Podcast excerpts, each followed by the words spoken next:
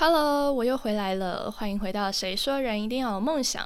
上个礼拜又空了一周，我上周终于终于打到疫苗了，真的是等很久。想说五倍券的加码券是边缘人就算了，疫苗也是边缘人。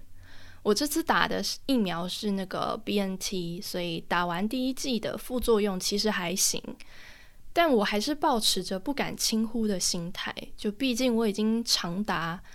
呃，半年多吧，几乎天天三点后睡睡觉，然后就感觉身体已经要被我操坏了。所以在打疫苗的前一周开始，我就每天乖乖吃早餐，然后吃维他命 C 跟姜黄，然后尽量早点睡。但是我发现真的很难调时差，就顶多提早到大概两点睡这样子。不过我打完当天，就是我是下午打的，然后一回家就洗澡，因为我怕我之后手臂会酸痛。大概吃完晚餐之后十点半吧，就躺在床上准备睡觉。但其实我精神还蛮好的，就也没有发烧，然后大概就是微微发热吧，就额温都在三十七度上下而已，所以就是逼自己睡觉。结果真的有睡着，然后就这样子神奇的调好了我这个越熬越晚的时差，然后这周几乎差不多都十二点多睡，早上大概七八点就会自然醒。就我我其实一直都有一个奇怪的生理时钟，基本上我只要睡饱六七个小时就会自然醒，而且一整天精神都很好，就可能老了吧。就不需要太多睡眠。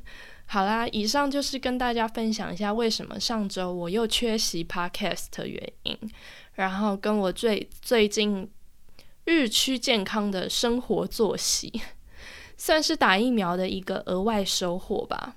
今天其实真正的重点是要来分享我前阵子看完的书，就不知道你们知不知道比尔盖茨很爱看书。然后每年也都会推荐一些书单。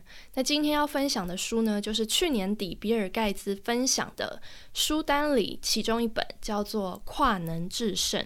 那这本书其实还蛮切合我们频道的主题。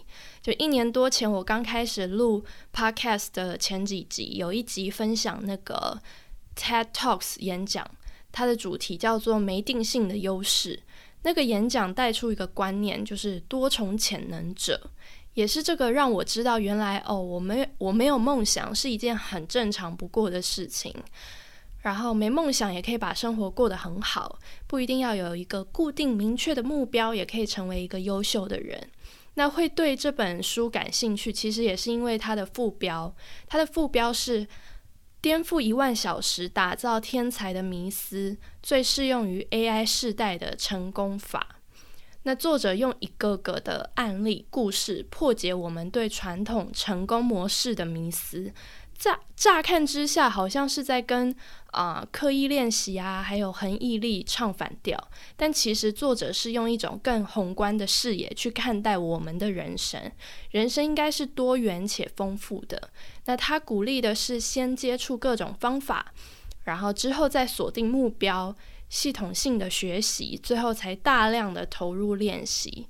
那最具有创造力的跨能才、跨能人才呢，往往是往往是先广泛，然后才深入的。我们父母那辈强调专精，是因为他们那个年代获取资讯或学习一个新的专业很不容易。自学的话，就要去图书馆，然后各种翻阅书籍，也不知道自己吸收的资讯是不是对的。那上课补习，往往就是要花很大笔、很大笔的钱。那反而现在这个时代其实是资讯大爆炸的时代，有各种免费的管道可以吸收及时的最新的资讯，然后还有各种线上课程。书中就有提到说，许多研究显示，在科技领域提出创新发明的人，往往都是多方涉猎的人，就主动舍弃深度而取广度，所以才会就是提升创意。那还有另一项艺术创新的研究结果，其实也是一样的。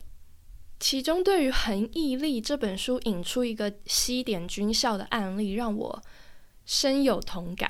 就是西点军校不是一般人想进就可以进的，除了成绩啊、面试种种这种我们一般升学的关卡之外，因为毕竟是军校嘛，所以新生开始都还要通过一个大概六周半的野兽营，就称之为野兽营，就是可想而知有多的有多么的残酷之类的。就例如在毒气室要拿下防毒面罩。然后背出一些规定的句子啊什么的，就是可以说是通过这些非人训练进入西点军校的青年们，从我们旁人看，他们应该算是一个非常有毅力的人吧，就是一群有毅力的人。但是，呃，每位西点军校呢，他们的学生会获得全额奖学金，但规定就是毕业后要服役至少五年的时间。那服役满二十年的话，就可以退休，可以领终身俸。所以大概呃四十几岁就可以退休，领到就是领到过世这样，领钱领到过世。但很神奇的事情是，大概一九九零年代后开始，大大概有一半的人在服役满规定的五年，就是一满五年他就离开了。那剩下一半里面呢，就继续服役的这些人当中，又有一半的人撑不到二十年，就撑不到说可以领终身俸，他就提前离开了。你说他们没有毅力吗？其实他们都通当初都通过残酷的训练，然后甚至经过这么多年的努力，他们也可能也是成为了学长姐，就是已经可以算是。游刃有余吗？就是在学校里面，或者说在服役的的当中，那为何他们还待不下去？其实，呃，因为当初进西点军校的时候，大家也都只有十几二十岁，所以用当时的能力，比如说他可能体力很好，或者是很聪明，然后怎么样，就是体力又好又聪明，所以可以领这么多的钱。他当时的能力去选择了这条道路，但经过这么多年，其实人都是会改变的。那或许更知道自己追求的是什么，或许是找到了自己真正想做的事情，所以才离开了西点军校。为什么说这个故事让我深有同感呢？因为我也遇过类似的事情，就是在大四的时候，学校疯狂推广境外实习。那个时候，我当然就是一样是一个没梦想、不知道未来要干什么的人。但小时候，我就天真的觉得当女强人，然后事业有成、赚很多钱，事业很忙碌，就感觉是一件很酷的事情。所以就在毕业前，好像抓到救命稻草一样，就我极度渴望能成功面试上上海的境外实习。然后最终呢，我经过层层关卡面试。录取上一间最多学生报名，就竞争最最强的一个企业。那这个实习呢，是让我们实习一个学期，然后毕业之后要至少转正留任一年。那当然，如果可以留更久也是可以，就有点像西点军校这样子。那我们几个二十出头的实习生呢，就抱持着梦幻跟梦想去到上海。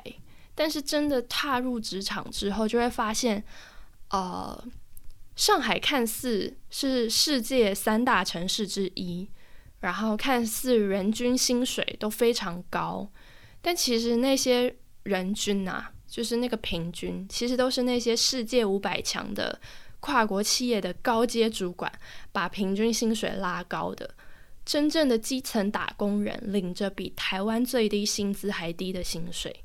但是物价比台北还高，就可想而知，就是非常非常的惨，我只能这么说。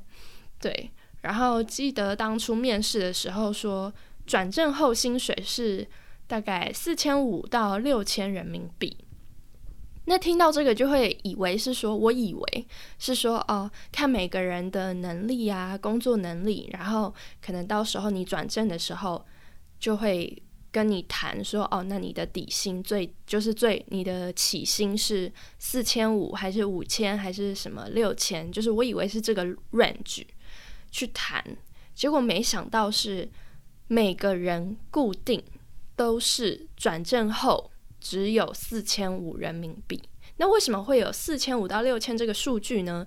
据呃那个人资主管告诉我是说，他其实意思是说，你大概可能半年之后可以调薪，或者是一年之后可以调薪，然后就是渐渐的你会调到六千人民币这样子。那帮大家换算一下，就是四千五人民币。以一比五去算的话，其实那个时候已经不到一比五了，就是那个汇汇率。